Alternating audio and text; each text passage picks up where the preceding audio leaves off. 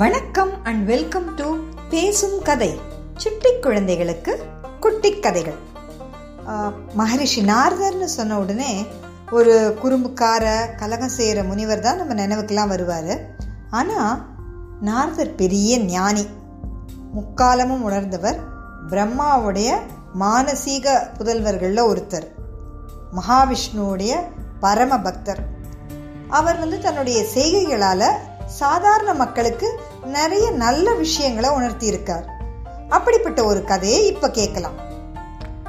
ஒரு முறை மகரிஷி நாரதர் அமைதியான இடத்துல தவம் பண்ணணும் அப்படின்னு நினைச்சாரு.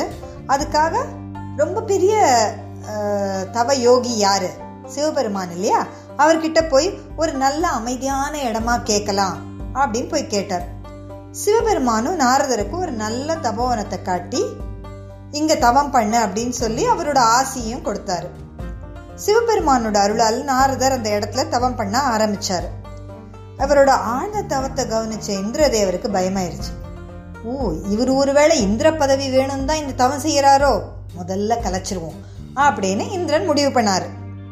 உடனே மற்ற தேவர்களான அக்னி வாயு வருணன் அவங்களெல்லாம் கூப்பிட்டு நாரதர் தவம் செய்கிற அந்த தபோவனத்தில் அவரை எப்படியாவது கொஞ்சம் அவரை டிஸ்டர்ப் பண்ணி அந்த தவத்தை எப்படியாவது கலைச்சிருங்க அப்படின்னு இந்திரன் சொல்லி அனுப்பினார். அவங்களோட தலைவனான இந்திரன் சொல்லிட்டா அவங்க வந்து தட்டி கழிக்க முடியாது இல்லையா? அதை செய்ய வேண்டியது அவங்களோட கடமை. அதனால் வருணன் வாயு அக்னி தேவர்கள் வந்து அந்த தபோவனத்துக்கு போனாங்க. உடனே வந்து முதல்ல அக்னி தேவர் தான் முதல்ல போனார். போய் அந்த அழகான அந்த தபோவனத்தில் சுற்றி இருந்த அந்த மரங்கள் எல்லாம் தீ மூட்டினார். அவருடைய சக்தியை வச்சு அந்த இடமே எரிய ஆரம்பிச்சது. பயங்கர சூடாயிருச்சு அந்த இடத்துல. ஒருத்தர் உட்காந்து அமைதியாக வந்து தியானம் பண்ணவே முடியாது. ஆனால் நாரதர் நல்ல தவத்தில் இருந்தார். அவர் அசையக்கூட இல்லை. அடுத்து சரி நாம தோத்துட்டோம். அடுத்தது வாயுதேவர் போனார். வாயுதேவர் அங்கே ஒரு பெரிய புயலை உருவாக்கினார். ஆனால் அதுக்கும் நாரதர் பயப்படல. அடுத்து வருணன். வருணன் அங்கே வந்து விடாமல் மழை பெய்ய வச்சு வெள்ளமே வந்துருச்சு. ஆனால் நாரதர் அசையவே இல்லை. இதை பார்த்தான் இந்திரன். சரி இதை விட சக்தியை வாய்ந்தவராக ஒருத்தர் அனுப்புவோம் அப்படின்னு சொல்லி காமதேவரை அனுப்பினான். அதாவது ஆசைக்கு மயங்காதவங்க யாருமே இருக்க மாட்டாங்க. அதனால காமதேவரால் எப்படியாவது நாரதருடைய தவத்தை கலைக்க முடியும் அப்படின்னு இந்திரன் நினைச்சாரு.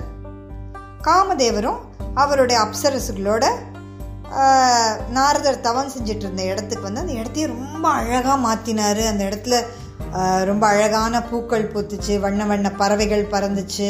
இந்த அப்சரசுகள்லாம் ஆடினாங்க பாடினாங்க. ரொம்ப அந்த இடமே நல்ல வாசனையோடு இருந்துச்சு. ஆனால் எதுக்குமே நாரதர் அசஞ்சே கொடுக்கல. தன்னோட தோல்வியை ஒத்துக்கிட்டு காமதேவர் வந்து நாரதர்கிட்ட வந்து மன்னிப்பு கேட்டார். இந்திரதேவர் சொன்னதுனால இந்த மாதிரி செஞ்சேன் ஆனால் நீங்கள் பெரிய தவயோகி உங்களை என்னால் கொஞ்சம் கூட அசைக்க கூட முடியல அப்படின்னு. நாரதரும் அவர் பேரில் கோவப்படல. சரி நீங்கள் போங்க. இந்திரன் சொன்னதுக்கு நீங்கள் என்ன செய்வீங்க? அப்படின்னு அனுப்பி வச்சிட்டாரு. நாரதர் அதுக்கப்புறம் தொடர்ந்து தவம் பண்ணி தான் நினச்சபடி தன்னுடைய தவத்தை பூர்த்தி பண்ணார். இந்த தவம் வந்து எதுக்காகவும் ஏதோ வரம் வாங்கிறதுக்காக இல்லை அவங்களோட மன நிம்மதிக்காகவும் அவங்களுக்கு வந்து அவங்களுடைய சக்தியை அதிகப்படுத்திக்கிறதுக்காகவும் தான். இவர் எதுவும் வரம் வேணும் அப்படின்னு தவம் பண்ணல. இப்போ தவத்தை நிம்மதியாக அவர் முடிச்சிட்டார். ஆனால் இப்போ நாரதருக்கு ஒரே பெருமையாயிடுச்சு. பாரு சிவபெருமான் ஒரு தடவை காமதேவரை ஜெயிச்சு தன் தவத்தில் வெற்றி அடைஞ்ச மாதிரி நாமும் வெற்றி அடைஞ்சிட்டோம். அதனால சிவபெருமானுக்கு ஈக்குவலாக நம்ம இருக்கோம் அப்படின்ற ஒரு சின்ன கர்வம் வந்து நாரதரோட மனசில் வந்துடுச்சு. இப்போ நாரதர் நேர கைலாயத்துக்கு போனார். சிவபெருமான் பார்த்து என்ன நாரதா நல்லபடியாக தவத்தை பூர்த்தி பண்ணியா? அப்படின்னு கேட்டார். உடனே நாரதர் வந்து ரொம்ப பெருமையாக சிவபெருமானே நீங்கள் சொன்ன தபோவனம் தவ செய்யறதுக்கு ரொம்ப அருமையான இடம்.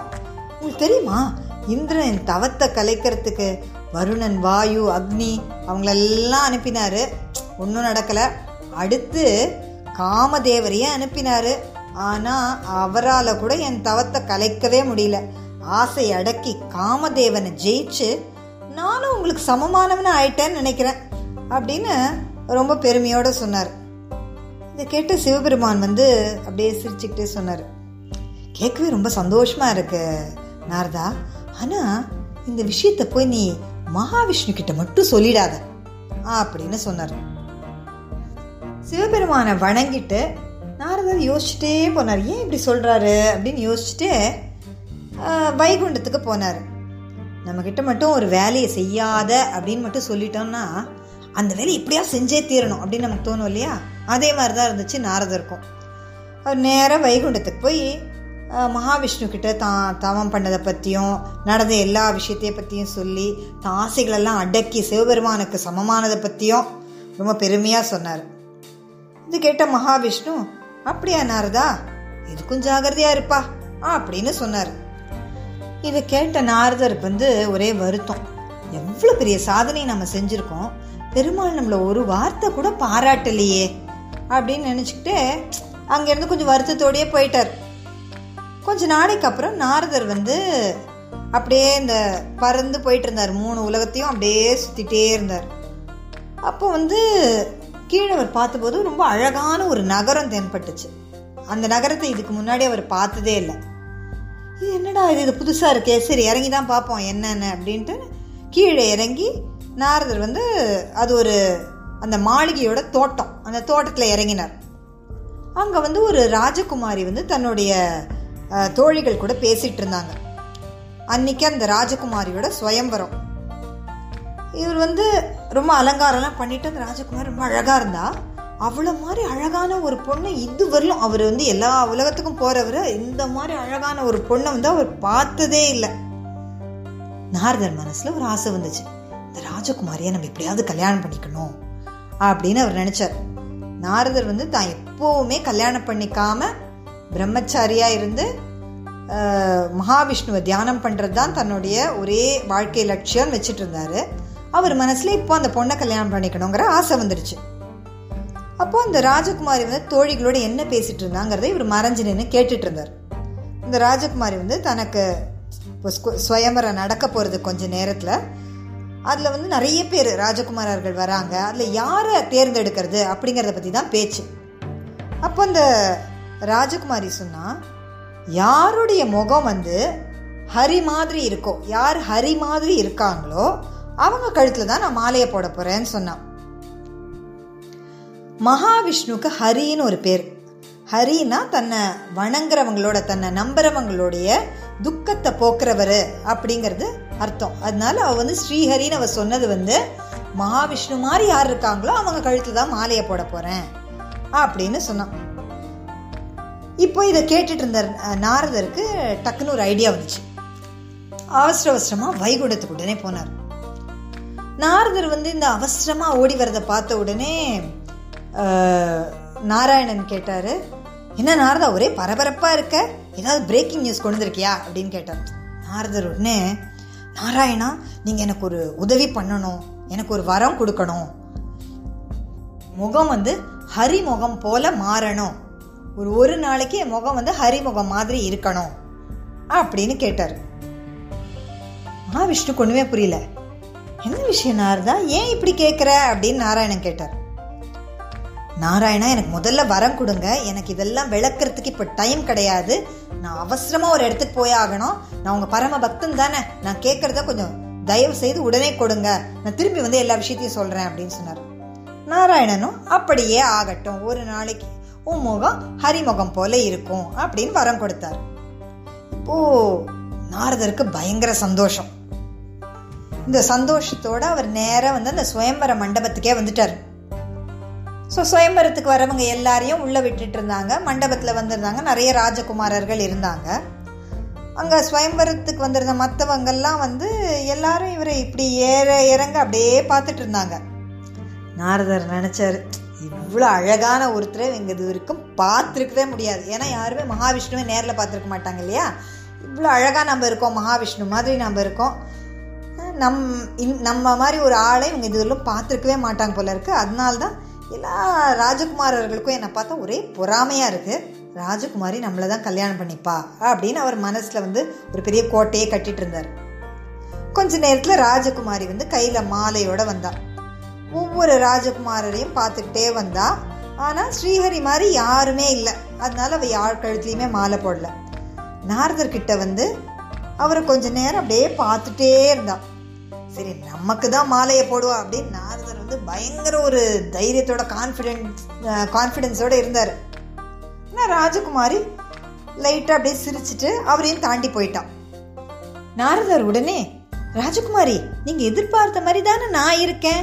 உங்களுக்கு தகுதியானவன் நான் தான் அப்படின்னு வந்து ராஜகுமாரி கிட்ட சத்தமாக சொன்னார்.